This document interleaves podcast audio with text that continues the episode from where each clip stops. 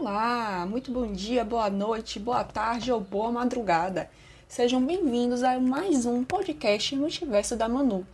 Hoje vamos conversar sobre o filme Cinderela, que estreou no Prime Video no início de setembro.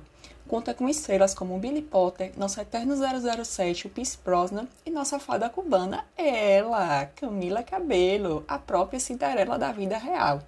Cinderela é um conto dos irmãos Grimm, publicado em 1812, foi adaptado para animação em 1950 pela Disney e está disponível no catálogo da Disney+.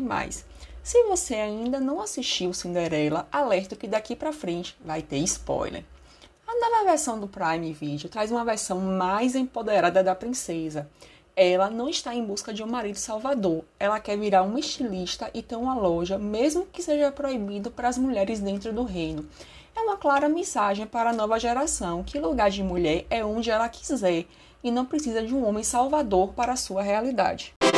Na animação de 1950, o rei não tem esposa ao lado dele e faz o baile porque quer ser avô e encontrar a mãe ideal para seus netos. Tem uma cena que ele sonha com crianças pulando em suas costas, idealizando seus netos.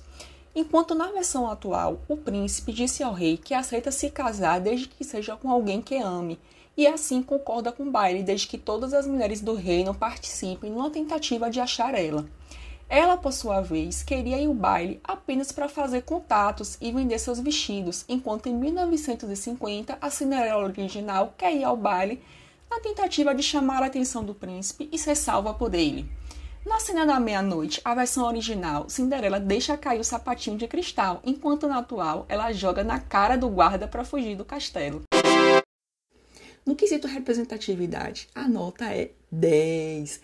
O clássico moderno trouxe a primeira Cinderela latina, foi Malaível Carla Pérez, de cabelos escuros e com caixas, e um fado madrinho com o maravilhoso Billy Potter, que já tem no currículo um Emmy e um Tony Awards.